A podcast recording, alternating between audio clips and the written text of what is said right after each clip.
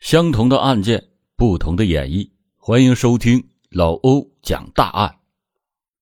二零零六年七月，陕西省汉阴县发生特大凶杀案，现场血流成河，惨不忍睹。在七月十五日的深夜，凤凰山下有村民看见山顶上发生了大火。十六日上午，几名护林员上山扑火，循着烟雾来到了山上的铁瓦店道观，发现烟雾是从店里冒出来的，然后赶忙的推门进入，赫然见到店内的两间房屋被烧塌，有数人死亡。铁瓦店是明朝时建的一所道观，因主殿上的屋瓦为生铁铸造而得名。从外面看，这里更像是一个巨石围成的古城堡。派出所警察赶到现场勘查确认，共有十人分别死在三个房间，其中六个人是道观里的人员，四个人为香客，九男一女，最大的六十三岁，最小的才十二岁。更让人胆寒的是，道观住持熊万成的心被抛出来，切成丝，下锅炒熟，放在了一个盘子里，里面还有他的一个眼珠。他的脸也被砍了五六刀，胸脯和脚上也是分别被挖掉了三块肉，扔到了另外两个房间里。其余的九个人则尸身完整，都是被锐器所砍，几乎都是一刀致命。附近村民帮抬运尸体的时候发现，其中七个人都是赤身裸体，包括六十多岁的道观女厨师。经查，死者身上的财物以及功德箱里的钱都没有被拿走，证明这并非是侵财案。墙上有用血写的该杀等极度仇恨的字样，在真武祖师的供桌前还留有凶手在纸盒上写的两行血字：古先帝不淫乱为者杀，圣不许将奸夫淫婆矣。供桌的旁边还躺着一只死鸡，好像是被凶手用于祭祀。法医推断，案发于七月十四日的夜晚。警方走访了解到，七月十四日下午六点，担任铁瓦店民主管理委员会出纳和治安员的廖德生，在离开铁瓦店下山途中，在狭窄的山径上与香客邱兴华相遇。当时邱兴华背个黑包，手里还牵着一只花皮小狗。廖德生和他打招呼，邱兴华也是含糊的应答，自顾闷头上行。顾兴华时年四十七岁，是陕西安康市石泉县一新村的村民。警方就怀疑邱兴华有着作案的嫌疑，于是前往他在汉阴的租住地查找，但是邱兴华没在。侦查员一问，他的家人反映说，他在一个多小时前就已经匆匆的出门了。侦查员立即的出去寻找，一路的打听，发现邱兴华逃进了附近的山脉之中。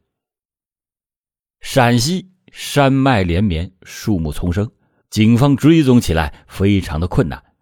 直到邱兴华沿着密林顺利的逃出了陕西，警方都没有能将其捕获，甚至不知道他的去向。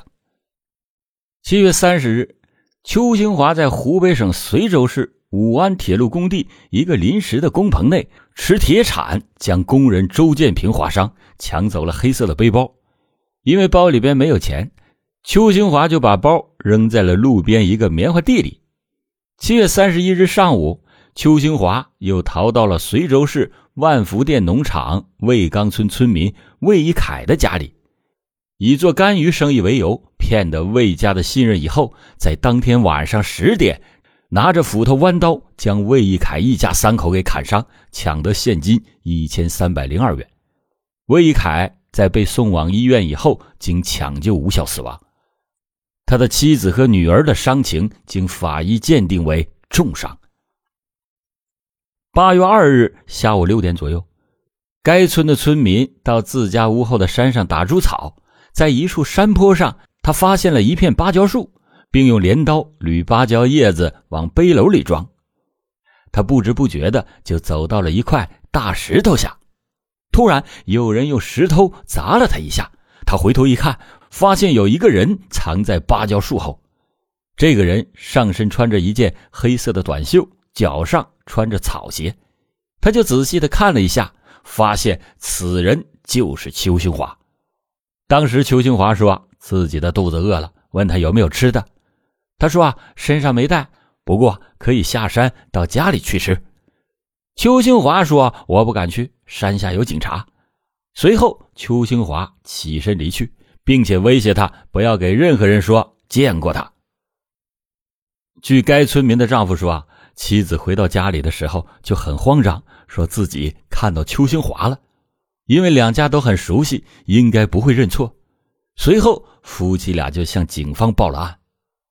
接到报警以后，为了证实线索的可靠性，守候在山上的民警立即带领报案的村民夫妇赶赴疑犯藏身的山坡，并且发动当地的一些村民沿着山坡进行搜索。但是邱兴华已经是销声匿迹。八月五日，距离铁瓦店步行四小时距离的五外村支书兼村委会主任廖德生家跑来了两名四川人。他们在六七公里外的山中搭了一个棚子，以割树漆为生。头天他们下山未归，当天早上他们回到棚子里的时候，发现锅里烧着米饭，桌上饭碗里还有一团热饭。他们意识到可能是邱兴华所为，而且是刚刚离开。当地人告诉警方，邱兴华对机械的东西非常感兴趣，还懂得一些家电修理，但是他心术不正，给人修机器的时候老玩心眼儿，经常的人为设置一些故障，为此得罪了不少乡里。后来邱兴华还因为盗窃被拘留过。一九九九年冬天，为了逃避超生的处罚，也是为了躲避负债，邱兴华和妻子带着两女一儿搬离了老家，寻找新的生活出路。但是他的父母还留在家里。警方就分析，邱兴华这回潜回老家，那是想见父母一面，于是就在他父母家周边设下了埋伏。不料邱兴华竟然是一直没有现身。到了八月十九日的夜里，邱兴华又返回汉阴县自己和家人租住的房子外敲门，被蹲守的四名民警当场制服抓获。在抓捕期间，邱兴华的家人情绪非常的激动，哭叫着试图阻止对邱兴华的抓捕。邱兴华向家人大吼着说，快拿把菜刀，快拿把菜刀来给我。面对这一可怕的要求，家人终是没敢满足他。随着邱兴华的落网，这起惨案的前因后果也被展现了出来。从二零零六年的年初，邱兴华的家里就几乎没有什么收入，买不起粮，孩子上学的课本费也交不起了。邱兴华的心里很是烦躁，脾气也就变得特别的差。二零零六年五月，夫妻俩来到了石泉县城逛街，一个头发和胡子都花白的老人喊住邱兴华，指着他说，你心事很重，我给你算上一卦。邱兴华心想他能指点一些也好啊，就同意了。老者听闻了他家的情况以后，让他到凤凰山上找两块刻有邱姓祖先的石碑，多烧些香火就可以改运了。邱兴华抱着试一试的心态上了山，还真就找到了两块刻有姓邱人名的石碑，石碑就放在了山上铁瓦店旁边的平坝处。有一天，邱兴华突发奇想，把石碑搬进了铁瓦店，又给他供奉上了香火。六月初，邱兴华和妻子何冉凤又到铁瓦店道观供奉石碑，小住了几日。就在小住这期间，邱兴华觉得妻子和道观住持熊万成关系暧昧，于是醋意大发，吵了几次。六月二十六日，夫妇俩再次上山祭祖，并且一直在山上住了七天。在此期间，两个人多次的与铁瓦店管理人员发生言语冲突，其中最激烈的一次是和两块石碑有关。两块刻有姓邱人名的石碑一直放置在山顶的露天处。邱兴华找到石碑以后，为了让祖先的石碑免遭风吹雨淋，就擅自把石碑挪到了屋檐下。挪碑一事引起了山上管理人员的极为不满，双方大吵了一阵之后，邱兴华最终把石碑又搬回到了露天处。此外，在山上吃饭住宿方面，因为邱兴华不守规矩，也曾多次的遭到管理人员的训斥。七月十四日的晚上，邱兴华手持斧头弯刀上山，假意要在观内住宿，并且向店内的管理人员服软，清除他们的敌意。深夜，邱兴华悄然的起床，逐一的潜入房间，将所有人杀害。杀完人以后，邱兴华并没有马上逃离，而是在道观里独自待了一天，给熊万成开膛破肚，挖心炒肝，又在墙上写下了血字。到了十五日的晚上，他又在店内放了一把火，这才从容的离去。邱兴华说啊，他曾经亲眼见到熊万成摸过他妻子，他当时就质问二人，两个人却都不承认，还说啊他是看眼花了。邱兴华还说自己近来并没有明显的转运迹象，他就认为这就是因为道观里的人把他供奉的石碑放在了脚下，每天不停地踩来踩去，踩断了他的财运。至于另外几名香客，邱兴华交代说，他们都是不该杀的，但我不只是杀熊万成，还要分尸，如果我要不把所有的人都杀了，就没有办法做这些。当谈起那个被杀的十二岁孩子，邱兴华说，他跟我的孩子差不多大，我杀他的时候心也不忍心，当时都掉眼泪了。邱兴华几次的逃出警方的包围圈，最后是主动回家才落网的。他说自己也猜到家里边肯定有警察守着，但想着杀了那么多的人，警察肯定不会放过自己，反正也逃不掉了，就回去再见见三个孩子。邱兴华还让警方向子女转达，让他们在今后成长的道路上一定要学他好的一面，不要学他坏的一面。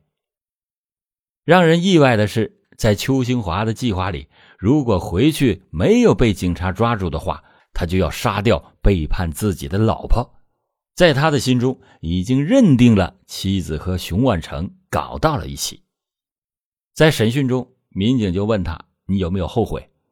邱兴华则毫无悔意的回答说，不后悔，不杀了他们，我心里就膈应，永远也不会舒坦。这样的话听着就让人后背发凉，而邱兴华说出他们的时候，再次的面露凶光。二零零六年十月十九日，安康中院以故意杀人罪和抢劫罪数罪并罚，决定判处邱兴华死刑，剥夺政治权利终身。邱兴华竟然以有精神病史为由向二审法院上诉。十二月二十八日上午，陕西省高级人民法院开庭审理，法庭上当庭宣布驳回上诉，维持一审死刑判决。邱兴华随即被验明正身，押赴刑场执行枪决。好了，感谢收听老欧讲大案，老欧讲大案，警示迷途者，唤醒梦中人。